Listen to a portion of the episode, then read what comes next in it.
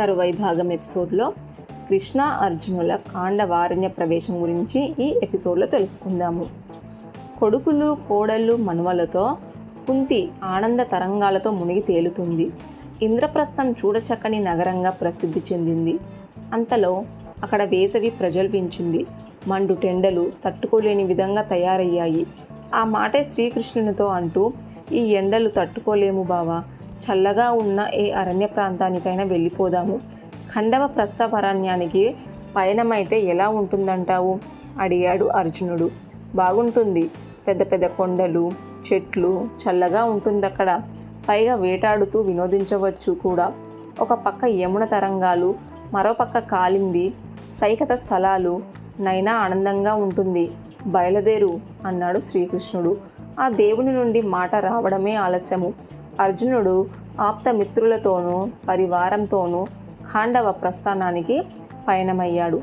అక్కడకు చేరుకొని శ్రీకృష్ణునితో పాటుగా వివిధ వినోదాలలో మైమరచి ఆనందించారు. ఒకనాటి సాయంకాలము గంధం చెట్ల నీడలో శ్రీకృష్ణ అర్జునులు విహరిస్తూ ఉండగా వారికి బాగా కృషించి ఆకలి దప్పికలతో ఉన్న వృద్ధ బ్రాహ్మణుడొకరు ఎదురయ్యారు. కృష్ణ అర్జునులకు నమస్కారం అన్నాడు చెప్పండి మహాత్మా ఏం కావాలి? కృష్ణ అర్జునులు అడిగారు. తట్టుకోలేని ఆకలితో ఉన్నాను.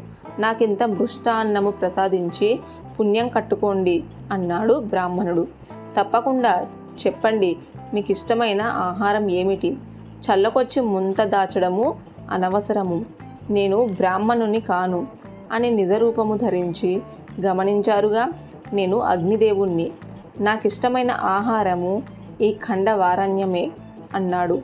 ఆ మాటకి ఆశ్చర్యపోయి ఒకరి ముఖాలొకరు చూసుకున్నారు కృష్ణార్జునులు. ఒకనాడు ఈ అటవీ ప్రాంతాన్ని దహించి ఆరగిస్తుంటే దేవేంద్రుడు వర్షాన్ని కురిపించి నా వనభోజన మహోత్సవాన్ని అంతరాయం కలిగించాడు. కారణమేమిటో తెలుసా? పన్నగేశ్వరుడు తక్షకుడు దేవేంద్రునికి ఆప్తమిత్రుడు కావడమే అన్నాడు అగ్నిదేవుడు.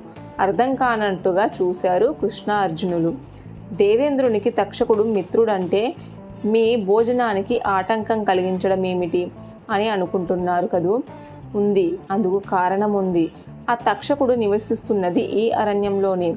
నా ఆరగింపు నాగేంద్రునికి ప్రాణాపాయం అని దేవేంద్రుడు వర్షాన్ని కురిపించిన భోజనాన్ని నాశనం చేస్తున్నాడు అని బాధపడ్డాడు అగ్నిదేవుడు.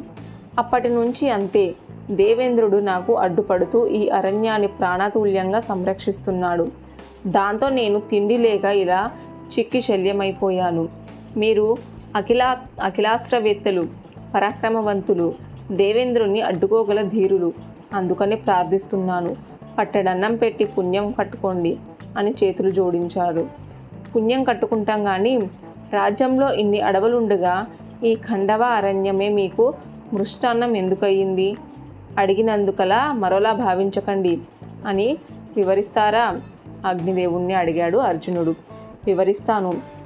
పూర్వకాలంలో రాజర్షి శ్వేతకి మహా సత్రయాగం జరిపించాలని సంకల్పించారు. సంకల్పించి యాజకుని కోసం శివునిపై ఏకాగ్ర దృష్టి నిలిపి తపస్సు చేశారు.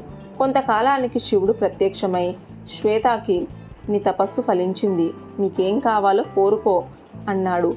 వందేళ్ళ పాటు సత్రయాగం చెయ్యాలని సంకల్పించారు. తమరే యాజకులై ఈ క్రతువు నిర్మించాలి అన్నాడు శ్వేతకి. యజకత్వము విప్రులే స్వీకరించాలి. ఇతరులది చేపట్టకూడదు. అయినా నీ మనోరథ సిద్ధికి నువ్వే పన్నెండేళ్ళ పాటు నేతితో అగ్నిదేవుడికి సంతృప్తి పరచాలి చెప్పాడు శివుడు. సరేనని శ్వేతకి పన్నెండేళ్ళ పాటు నాకు నేతిని అర్పించాడు. అతని దృఢ దీక్షకు మెచ్చిన శివుడు దుర్వాస మహర్షి యాజకుణ్ణి చేసి శ్వేతకి సత్రయాగాన్ని నిర్విఘ్నంగా జరిపించాడు. పన్నెండేళ్ళ పాటు నేతిని తిని తిని అజీర్తికి గురయ్యాను. దప్పిక ఎక్కువైపోయింది. ఏం చేయాలో పాలుపోలేని స్థితి. అప్పుడు బ్రహ్మను ఆశ్రయించాను. రోగానికి మందివ్వమన్నాను. అగ్నిదేవ ఖాండవ ప్రస్తటవి అమూల్యమైన ఔషధాలకు ఆలవాలము. దాన్ని నువ్వు దహిస్తే నీ రుగ్మత పోతుంది అన్నాడు బ్రహ్మదేవుడు. అన్నదే తడువు. ఖాండవ అరణ్యం దహనం ప్రారంభించాను.